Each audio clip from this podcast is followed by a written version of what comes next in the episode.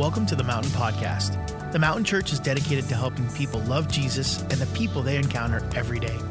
Today, you will listen to our most recent Sunday sermon. So sit back, relax, and let Jesus speak to you wherever you may be. And now, this week's sermon. All right, all right, all right, all right. Ready to get into the word? Come on, God is good, man, isn't he? He's faithful. Come on, sometimes we see things that would contradict or try to contradict the goodness and faithfulness of God in our lives. But man, we got to serve notice on the enemy. We got to remind ourselves, we got to declare what God's word says, and that God says He is greater. And at the end of the day, His truth is what will stand over us. Amen. Amen. Nothing, nothing has the power to prevail over us when we're in Christ. And I'm grateful for that fact. Um, this morning we're going to get into the word a little bit. Is that all right? Is that all right? Can we get into the word? All right. We're going to be we're going to be in uh, Second Samuel chapter six. I love the Old Testament. I'm kind of like an Old Testament preacher, although I do love the New Testament as well. I love the life of David as well, so I tend to kind of like you know pull some stuff from David's life because I want to be like David. Man, David was a man that was hungry for God. He loved God. He chased God. So we're going to be talking a little bit about that this morning and uh, just praying about this um, this message today because um, I, I, I just discovered that I was going to be given this message here just a little while ago, and I'm grateful to be in this place and serve and um, and and be with you guys in the Word this morning. Amen.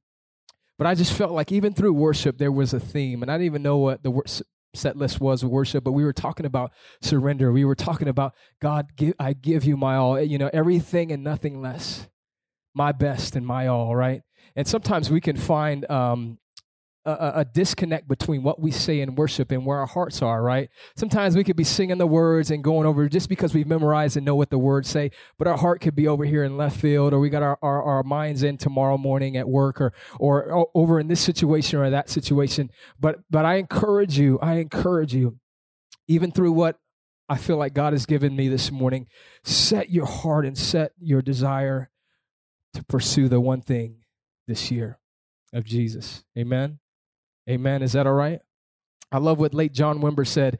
He was one of the pastors of the founding and founding leaders of the Vineyard Movement. He said, If Jesus isn't the number one priority in our lives, we will never fully worship him. We certainly won't be moved to share the love of Jesus with others if he's not in the place of number one. All right, we're going to jump into the word. This is kind of a chunk of scripture, so bear with me. All right, you can read along with me. I don't know if there's scripture on the screen, but I'm going to begin in Second Samuel chapter 6. Actually, before I do that, thank you, Jesus. Um, to give a little context in this passage that we're going to uh, dive into today, um, David, King David, was just anointed king over all of Israel. He had been king over Judah, a section or a portion or a tribe of Israel for about seven, seven and a half years up until this point.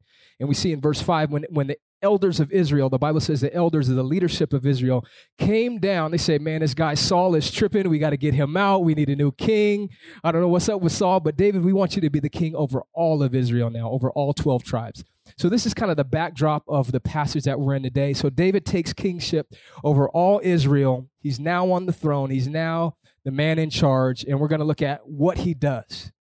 We're going to look at his position, we're going to look at his desire and what he does. Second Samuel chapter 6, verse 1. And again, bear with me as we read. Um, again, David gathered all the choice men of Israel, 30,000 this is what he did. He's sitting on the throne now, remember. And David rose and went with all the people who were with him from Baal, Judah, to bring up from there the ark of God. This is kind of the symbolic or the, the symbol and our focus of today. The ark of God, whose name is called by the name, the Lord of hosts, who dwells between the cherubim. So they set the ark of God on a new cart and brought it out of the house of Abinadab, which was on the hill. And Uzzah and Ahio, the son of Abinadab, drove the new cart. They brought it out of the house of Abinadab, which was on the hill, accompanying the ark of God, and Ahio went before the ark. Okay, so David says, okay, there's this ark. We got to go get the ark. It's chilling in the house of Abinadab. Forgive my my uh, paraphrase speech. That's just how I talk. That's just me, y'all. Sorry. So the ark was literally stationary or set in the house of Abinadab for quite some time because Israel had lost the ark. Remember that movie, uh, uh, uh, Indiana Jones and the Raiders of the Lost Ark, right? This was kind of like the scenario. So Israel lost the ark. They were, you know, under Saul's leadership. Some, you know, they were experiencing some judgment, and the Philistines went and grabbed the ark. I want you to pay attention to how important this piece of history is, or this, this symbolic piece in Israel's history, this ark. It's over here chilling in the house of Abinadab. David says, We got to go get it. Verse 4, it says, And they brought it out of the house of Abinadab, which was on the hill, accompanying, accompanying the ark of God, and Ahio went before the ark. Then David and all the house of Israel played music before the Lord on all kinds of instruments of fir, wood. I don't even know what that is. Um, they probably have like replicas of it, but anyway.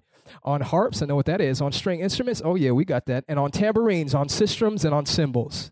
They were having a Holy Ghost party because we got the ark now, man. We got we went, we grabbed what we came for, right? David captured the ark. They're walking back. They're going back to the city of David, and they're like dancing. They're breaking it down. Y'all don't want me to break it down. I won't do that because I don't want you to get distracted. Anyways, they were breaking it down, right? As we read, and we're not going to get to the portion where David, he really broke it down after they finalized the journey. But they were having a party, right? They were excited about the ark. They were excited about this symbol in Israel.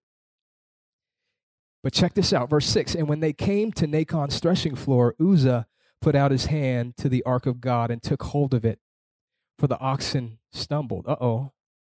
Then the anger of the Lord was aroused against Uzzah, and God struck him there for his error, and he died by the ark of God. And David became angry. Man, shh, David just went from like, man, we got to go get the ark to like being furious, right? And David became angry because the Lord because of the Lord's outbreak against Uzzah, and he called the name of that place Perez Uzzah to this day. David was afraid of the Lord that day, and he said, How can the ark of the Lord come to me? Are you serious, God? How can we go? How can we bring this ark back if all this stuff is happening? I thought this was a good thing, God. I, I thought the ark was important, but we experience loss. So David would not move the ark. Wow. David would not move. He refused to move the ark of the Lord with him into the city of David, but David took it aside into the house of Obed Edom the Gittite. Eh, the ark of the Lord remained in the house of Obed Edom the Gittite three months, and the Lord blessed Obed Edom. Oh, shooky. The Lord blessed Obed Edom and all his household. Now it was told King David, saying, The Lord has blessed the house of Obed Edom and all that belongs to him because of the ark. This is the reason. Everything was breaking out. Obed Edom, man, he was like experiencing crazy favor because of the ark. Almost done here reading this passage, this, this portion of scripture. And so David went and brought up the ark of God from the house of Obed Edom to the city of David with gladness. Where he just went from being excited about the ark to being enraged because somebody died, seeing the blessing of Obed Edom because he had the ark, to David being glad again, and David going back to pursue now this ark. Verse 13 And so it was when those bearing the ark of the Lord had gone six paces that he sacrificed oxen and fatted sheep. Then David danced before the Lord. Oh, he was breaking it down. He danced before the Lord with all his might, and David was wearing a linen ephod. Heavenly Father, God, I just thank you for your word and the power of what you say, God. And I know you're saying, God, uh, greater than what I'm able to, to project, God, through this microphone. You're speaking to our hearts. And I, God, I pray that your word would do exactly what you designed it to do this morning. You said it would not come back to you void, but it would accomplish everything for which you would set forth for it to do. And I pray your word would have that effect this morning, God. I pray you would, God, challenge us, God. In those places we need to be challenged, God, encourage us. In those places we need to be encouraged, God, remind us, God, of your goodness and your faithfulness in those places where we need to be reminded, God. Boost our faith because of who you are, God. Thank you, Jesus. I need your help. God, help me to communicate your word in Jesus' name. Amen. Amen and amen. All right, we're not going to be long in the word today because I feel like God gave us an activation for this this brand new year that we're in, first Sunday of the year. I, feel like God wants us to bring first fruits, and I'll explain a little bit more about that. So I'll try not to be long in the word this morning to give room for what God wants to do here in just a little bit. Um, but just speaking a little bit about worship, um, in John chapter four, Jesus encounters a woman at the well, and you know the the topic of their conversation shifts to worship, right? I don't know if you, have caught that in times past just reading of it. When Jesus is talking to this woman at the well, right? He's he's basically speaking to her about her life, and he's calling out everything in her life that's That's not right. And she tries to quickly change the subject. She says, Sir, I believe that you're a prophet. He's like, Jesus is like, Yeah, you, he says, You don't have a husband. You said right because you've had five husbands. The guys, your, your guy you're living with now is not your husband. He's like, Whoa, whoa, whoa, Jesus, you're getting in my business. Oh, hold on, hold on. I see you're a prophet. Oh, let me change the subject. Our fathers worshiped on this mountain, but you Jews say in Jerusalem is the place one ought to worship. She changes the subject real fast. And Jesus said, Okay, you want to change the subject? You want to go there? I'll go there too.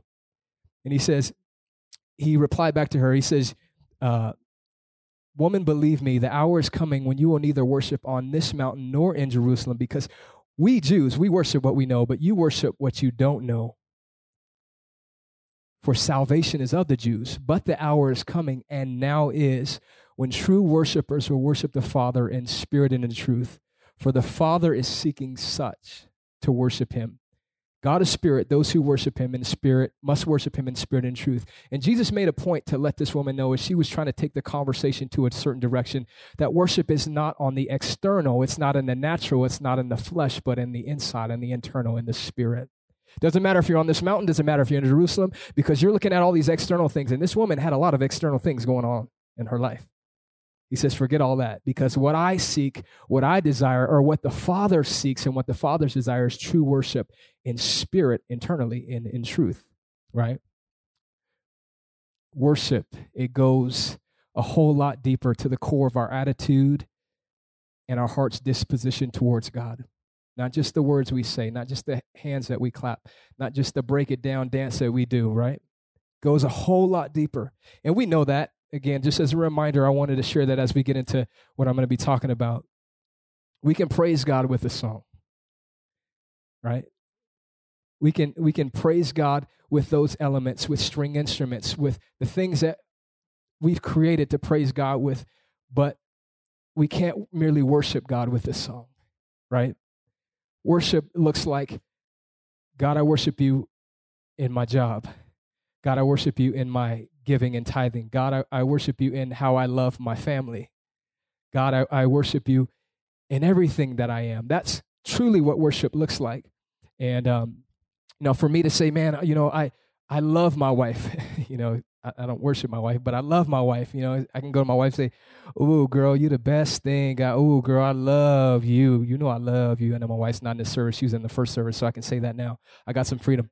Ooh, girl, I love you. And if I if I do that, like seriously, Monday through Friday, and I've done that before, not Monday through Friday, but I said it, you know, to my wife.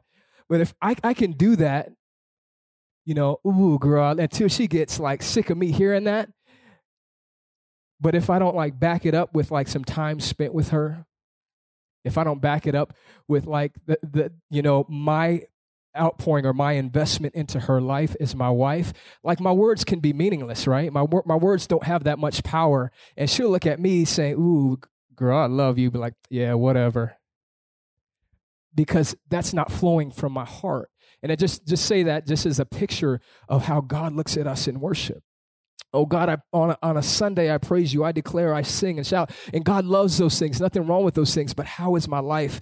How is my life demonstrating a, a life of worship unto God through everything else that takes place? Man, I love what David said. I love what David said. He said in Psalm 27 4, he says, One thing have I desired. Uno.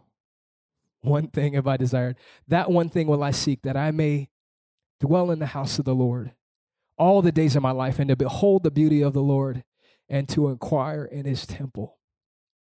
One thing, not 10 things, not a 100 things, not a checklist of things, but there's only one thing. You read that verse, you ever read that scripture verse and be like, man, David had like a, a, a serious math problem. Like he didn't, he, he couldn't count too well, right? You ever read that verse and think that? I, I read that verse and like David literally says, one thing have I desired and then he goes on to name like three things. Let me read it for you again. You probably didn't catch it. Uh, one thing if I desire the Lord, that one thing will I seek, that I may dwell in the house of the Lord, to behold the beauty of the Lord, and to inquire in His temple. David, you like seriously skip class in Hebrew, Hebrew class or something, math class. You you just like you checked out because you just said three. All those things literally are are embodiment, are wrapped up in the person of who God is, and basically what David was saying. God, all I want is you. God, all I want is you. God, you are my one thing. You are my one thing. And I know is we're in a new year, and you know it's uh, uh, day two of the new year. Some of you have New Year's resolutions, right? Like I want to lose like 15 pounds in the next 30 days, or I want to you know go on a, a diet or eating plan, or a new you in 2022, or whatever that looks like, right? Anybody have New Year's resolutions? Nobody in this room? Oh man, I, I'm gonna pray for y'all, man. I'm just kidding. But sometimes we, we experience the newness of a new year and we have these aspirations and hopes and desires. And, and a lot of times we fail in those things because our commitment level wasn't what we thought it was to accomplish those things. But I want to encourage you to make Jesus, to make Heavenly Father your one thing this year, to make him your pursuit. As David says, One thing have I desired, that one thing will I seek, that I may dwell in the house of the Lord all the days of my life to behold the beauty of my God and to inquire in his temple. Jesus, all I want is you. I was praying the other day, um, just thanking God for this year, just just spending time with the Lord and just going back to recap like all the things that happened this year, all the good stuff, like, God, thank you for this. And like God was calling to remembrance some of the things that he did. And I was just spending time just thanking God. And, and even some of the things that didn't go quite as planned, like I wanted to, like they failed and, and it was horrible in certain places. And it was just like, God, I thank you through those things too, God, because you're still God in those things. And I thank you that you use those things to shape me and who I am and just just spending this this this amazing time with God and then looking forward to 2022 and like you know all the things that I know that God can do in my life and he has the potential to do and all that I aspire uh, to accomplish and like you know, I started to, to pray into the new year, like, man, this would be so awesome if this business that I started, God, if it prospered and if it blew up and, and if my family was just blessed and I was able to do this and do this and do this and, and go here and bless these people, God, and be used of you in whole, uh, uh, uh incredible ways. And I had to take a step back. I don't know if it was like necessarily God stopping me, but I had to like take a pause and be like, I was like, God, God, I just want you, Lord, this year. I just want your presence this year. God, if I don't get any of those things, if nothing beneficial or nothing manifests itself on the outside of being good, and I gain you, God, I've gained everything this year. God, I don't I don't necessarily not I don't want to forsake all those things happening. God, if you want to do them, do them. By all means, I I will receive them, God. But my aim, my goal, my one thing, God, I want I want you, God. I want a greater place in your presence. I want a greater place in intimacy with you. Is that worth it to us? Let me ask you, is, is that one thing, that greater place in God, worth it to you to pursue that above all else? To pursue that above ambition of, of growing in a, a place of influence or a place of uh, uh, your occupation or your business, a place of ministry, a place of notoriety? Is that greater to you than prospering financially or even physically? The pursuit of that one thing, is that worth it? To you. David says, I have all these responsibilities. I'm now king, not just over one tribe, but all tribe. The, the, this nation rests on my shoulders. But you know what, God? I don't need anything else. One thing have I desired. So David says, I'm going to get the ark. I need your presence. Now, as we look at the ark, as we look at the ark, this thing that David was in hot pursuit of, the ark was the first thing, literally the first thing that God gave Moses the instructions to build. If you read it in Exodus 25, even before God gave Moses the instructions to build the tabernacle, which was instrumental in Israel going from place to place in the wilderness, and how the rest of the nations were able to know that there was a true and living God amongst his people on this earth. Even before the construction of the tabernacle, he says, I want you to construct and build this ark there was three elements in the ark. One was the manna in the wilderness, showing God's provision. The second was Aaron's rod that budded, showing that there was life even after being cut off. It's not doesn't have a root in the ground, but it's still growing, still producing life, life in God. And the third is the law, the 10 commandments. These three elements were, were components inside the ark. And it represented, literally, it was a representation of the reality of God here on this earth amongst his people. Check this out. This is what Moses said. Moses said to the Lord, See, you say to me, Bring this people up, but you have not let me know who you will send with me. He says, We're going to the promised land, God. I know we're going to the promised land. Right now, we're in, we're in this hot, dry desert. but you've called me to lead this people into their promise. But he says, You have not let me know who you will send with me, yet you have said, I know you by name. And you have also found grace in my sight. Now, therefore, I pray if I found grace in your sight. Moses, you're saying the same thing God already said to you. You found grace in his sight. He said, Show me now your way that I might know you and that I may find grace in your sight and consider that this nation is your people. Check this out. I love this part of this. This is one of my favorite places of scripture and even uh, uh, just a place of, of prayer for me. He says, "My God says in verse 14, He says, My presence will go with you, and I will give you rest." Then He said to him, "If your presence doesn't go with us, this is Moses talking. God, he said, God, if your presence doesn't go with us, do not bring us up from here. I know there's a promise over there. I know there's a land flowing with milk and honey, but it's not worth it without your presence. Is it worth it to you? God, I know that there's amazing things over here. There's breakthrough, there's there's blessing, there's there's financial, there's everything over here, God, but I don't want to go without your presence.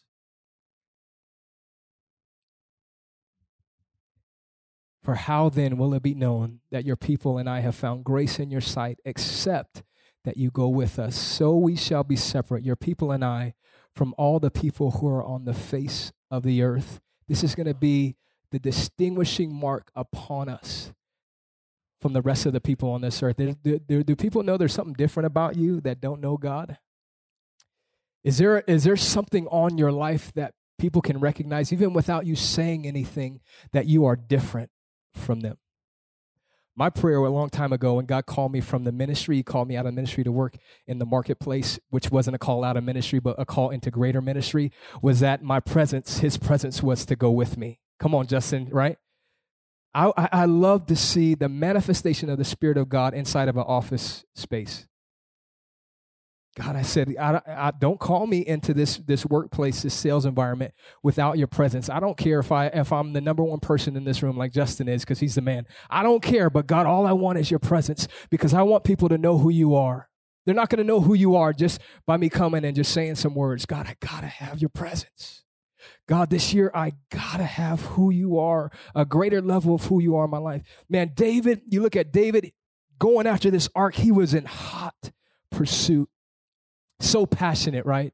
So passionate, kind of like how, how passionate I was going after my wife when I realized that she was to be my wife, right?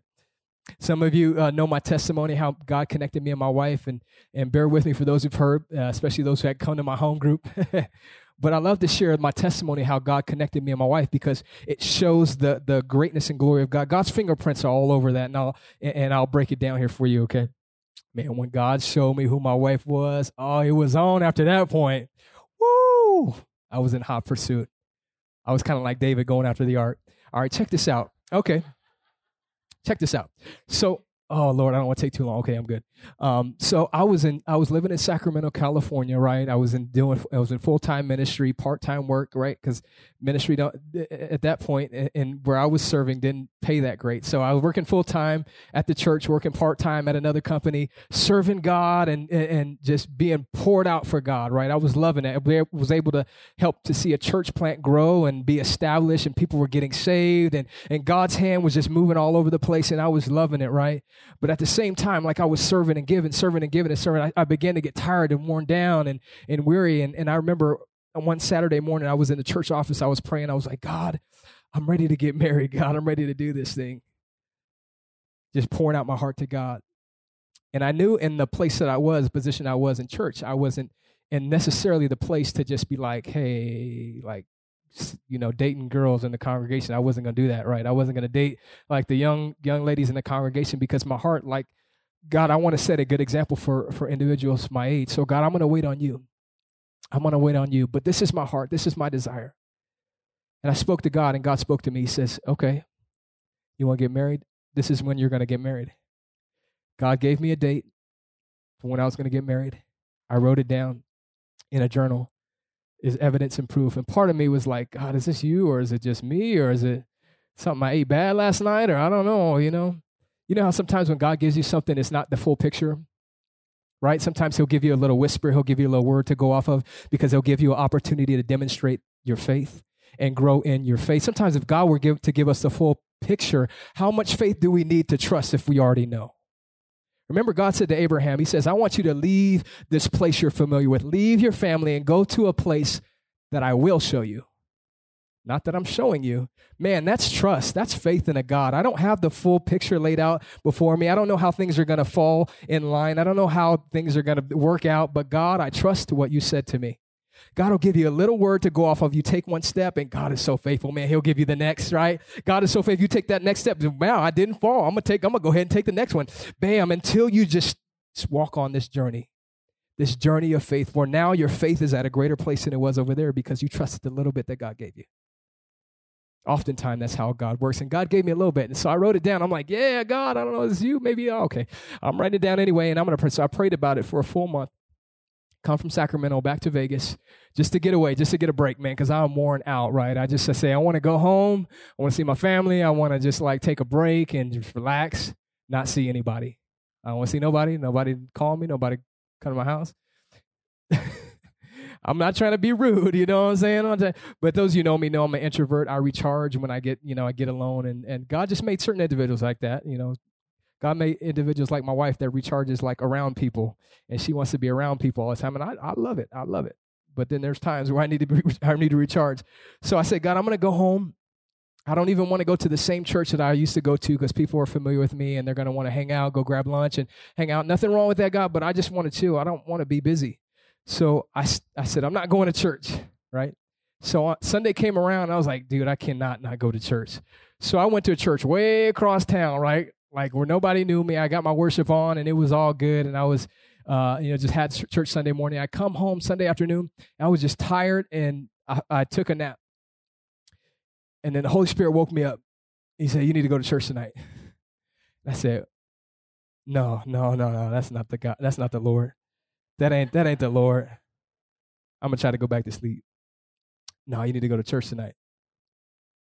The Holy Spirit would not let me go back to sleep. And he kept nudging me to go to church tonight. When I knew, when he said go to church, I knew exactly what church he was talking about.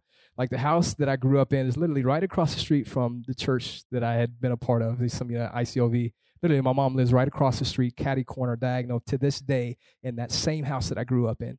So God was like, go to church. You need to go to church. So I was fighting it. I wanted to be rebellious. I wanted to disobey. But I said, okay, God, I'm going to go to church. I'm going to obey you. I said, I'm, I'm, going to go late, though. I'm going to sneak in the back. so I ended up going to church. Worship was going on. It was almost done. I came in the back, and I'm just in the back, just worshiping God.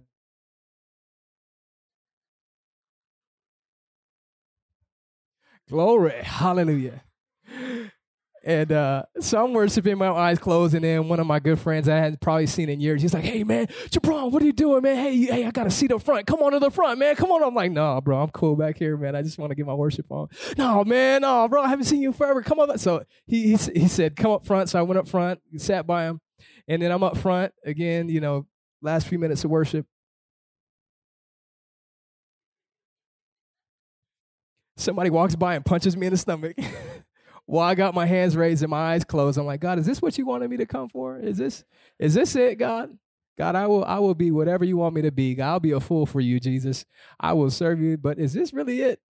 So worship goes on and then service ends, and I'm sitting there talking to one of my good friends that I went to Bible school with, and we were just catching up. I was asking her how her family was doing. She was doing the same. And all of a sudden somebody just comes in and sits right down in our, our conversation. They just sat down like uninvited, right? I'm sure you've had that happen before sometime in your existence. People just join your conversation uninvited. So they came to, came in and just start talking and it was like, hey, how you doing? Oh, I'm doing good. How you doing? How things going in Sacramento? Oh man, it's amazing. God is breaking out and God is doing some amazing things. How are you and your family? Oh, it's good. You know, you know, my son is doing this, my uh, daughter's doing this, but my other daughter, she has this thing. She keeps telling me how she's gonna get married on such and such a date. Same exact date that a month before God gave me in prayer. Same exact date. She said, matter of fact, she's had it on the calendar for two years. I was like, man, I'm late to the party. God, I have been, I'm missing it, Jesus. I had, I, I had, God, forgive me, Lord, for my lack of hearing. God, I'm, i missed you all this time. So, like, she kept talking, right? And my brain just shut off after that point. I didn't hear a word she said because I'm just rolling over in my mind the concept of me marrying this girl. Like, I had knew of her, right? Like, we had been around each other. Like, because yeah, we never hung out in the same circle of friends because there's a little bit of age difference. I'm a little bit older, a little bit more mature than she is. She's not here. So like I said, no, I said that in the first service and she laughed. I'm kidding. That's not the truth. She is way more mature than I am. And uh, so we never really connected. So I was trying to, I was wrestling with this concept of this, this individual that, that could possibly be the one that God selected for me to marry. And I couldn't wrap my mind around it. You know how that scripture verse says God makes everything beautiful in its own time?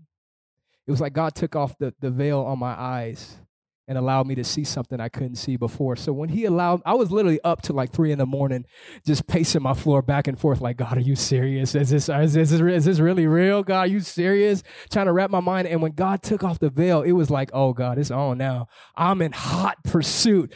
That ain't nothing stopping me, God. This is the one that you call, call me to marry. This is, she's it. I say all that to say David was in hot pursuit of the ark of God. a Little bit different level.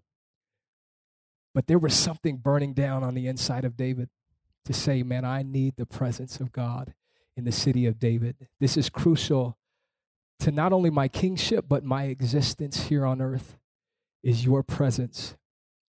Moving on, we're almost done because I want to give some time. Okay, we're good. I think we're good. All right. David, man, he was a lover of God, a man after God's own heart. And although David did what was right in going after and pursuing the ark, which represented his presence, he had a few issues with the execution of his plan. The first thing we see is that they put the ark on a new cart. They put it on a new cart. And that kind of shows they had a, a disregard for what God had established as you read in verse 6, and when they came to Nachon's threshing floor, Uzzah put out his hand to the ark of God and took hold of it, and the oxen stumbled. Then the anger of the Lord was aroused against Uzzah, and God struck him there for his error, and he died there by the ark. Man, God, I thought I was doing a good thing going and getting your presence. I thought this is what you wanted me to do. And this happens. You see, God had already clearly laid out a plan for how the ark was to be transported. It was clear. David knew it. All of Israel knew it. God gave that to, to Moses in the plan and instructions when he gave it to him uh, on how to build it. Maybe just in David, David's excitement, he's like, man, we can get the ark back. We're getting it back because I'm king now. We're going to put it right back in the place where it should be. And maybe he didn't give a second thought to what God had established. I want to tell you that just because things are going on maybe now today that they haven't been in times past doesn't mean that God is, is cool and all right with it because he set a protocol. And sometimes when we try to fit in and bend with culture, it may not be the, the bend that God desires for us because he's laid out a protocol. Sometimes just because culture says things are okay, don't make it okay in the eyes of God.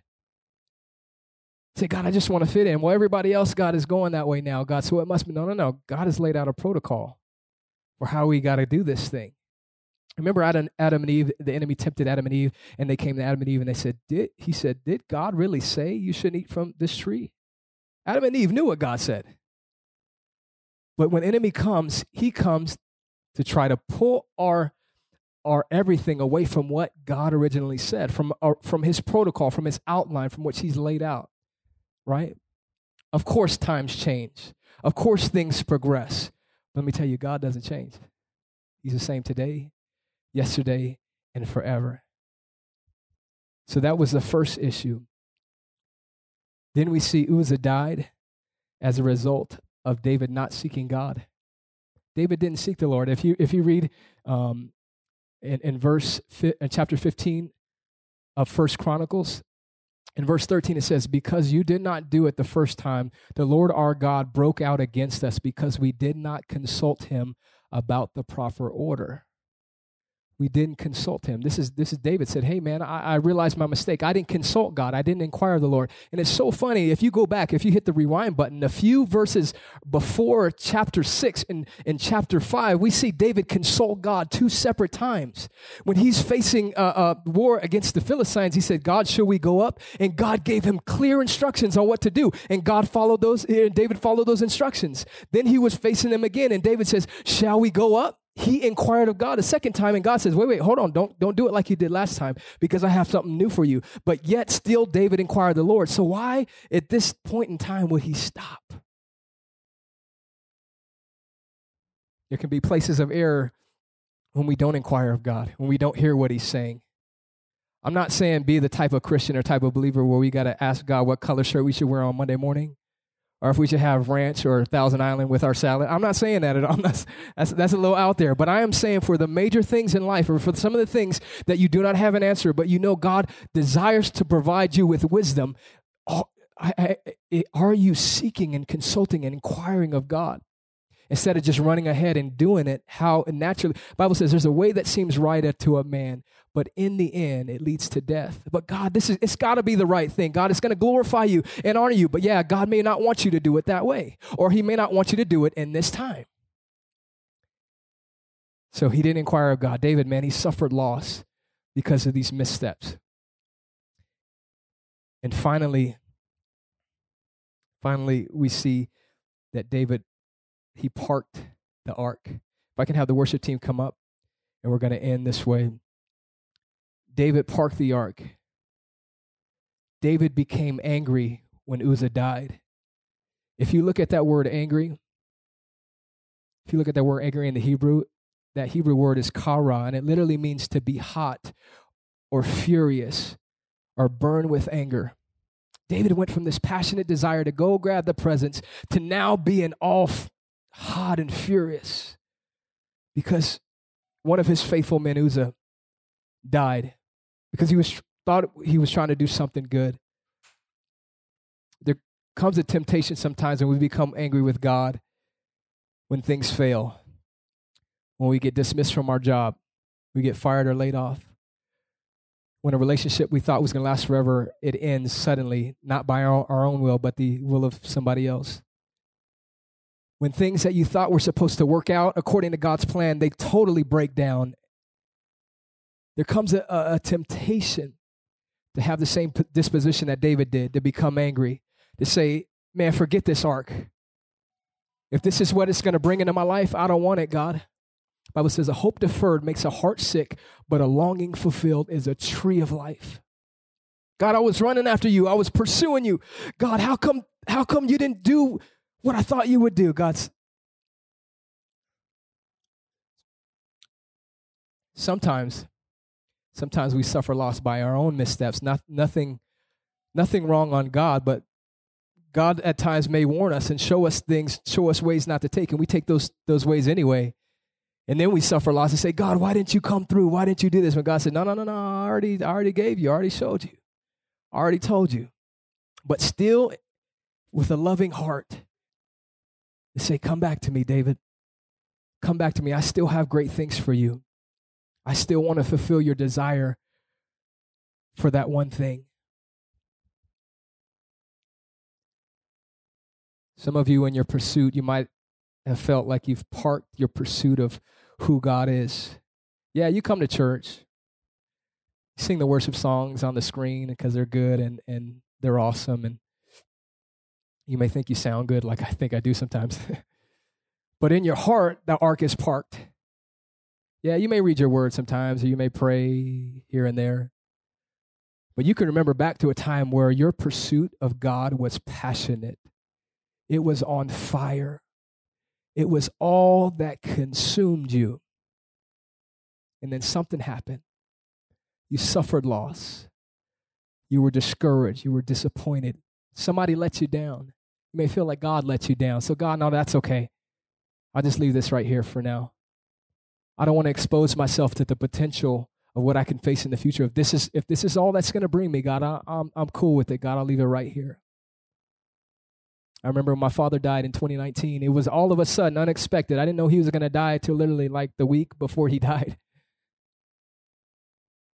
just hit me like a ton of bricks. And, and, and in my in my life, in my walk, like I still believed in God. I, you know, God, I still believe in you, Lord.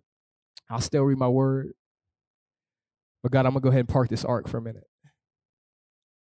Like I was like literally numb on the inside. Like like it wasn't like I can't I don't even some of you have been through that. You you you can you know what I'm saying. You know exactly what I'm saying without me trying to trying to find words for it. I stopped my pursuit of who God was because of this place, this this bump in the road that I experienced. But David, David, remember, you said one thing have I desired. That one thing will I seek, that I may dwell in the house of the Lord and inquire in his temple. I want to tell you that God wants to restore. God wants to restore that pursuit in your life. Last verse, and I'm gonna get out of your way, and I feel God is calling us to, to activation here. Luke chapter 18. Luke chapter 18. Oh, by the way, David saw the blessing of Obed Edom. He says, I can't miss out on that blessing. I, I want to go get the ark. It's time for me to go back. It's time for me to change my mind. I need to repent. I got to change my mind about how I felt about your presence. So I want to go get your presence. David got the presence and he did things the right way. Bible says every six paces they sacrificed and shed blood and they brought the ark back according to God's plan. They did it the right way. And eventually the ark made it back to the city of David all that he set out to do was accomplished. Because David was after his one thing. Luke 18, 18 to 23, it says, Now a certain ruler asked him, saying, talking to Jesus, this guy, rich young ruler, he says, Good teacher, what shall I do to inherit eternal life? So Jesus said to him, Why do you call me good? No one is good but one, that is God. He says, You know all the commandments. Don't commit adultery, don't murder, don't steal, don't bear false witness, honor your father and your mother. And he said, All these things, this rich young ruler said, All these things I've kept from my youth. Jesus, you know me. You know I'm spotless, Jesus. You know I'm perfect in your eyes. You know I'm religious. You know I'm righteous. Why are you even asking me this, Jesus? But you know what Jesus' response was? When Jesus heard these things, he said to him, You still lack one thing. Yeah, you're religious, you got your Jesus clothes on, but you still lack one thing. You're missing everything because you lack one thing. You see, when David parked the ark, the one thing that he needed the most in that time was the thing that he abandoned. The one thing the very source of life and strength and hope and peace and joy and love and everything he could ever imagine, he abandoned. God says, I want, I want to restore your pursuit of that one thing. What is it worth to you? Thank you for listening to the Mountain Podcast. The Mountain Church is located in Las Vegas, Nevada, with services happening every Sunday at 9 a.m. and 11 a.m. If you'd like to know more about the Mountain Church, please visit us at themtnchurch.com or watch one of our services on YouTube. Again, thank you for tuning in.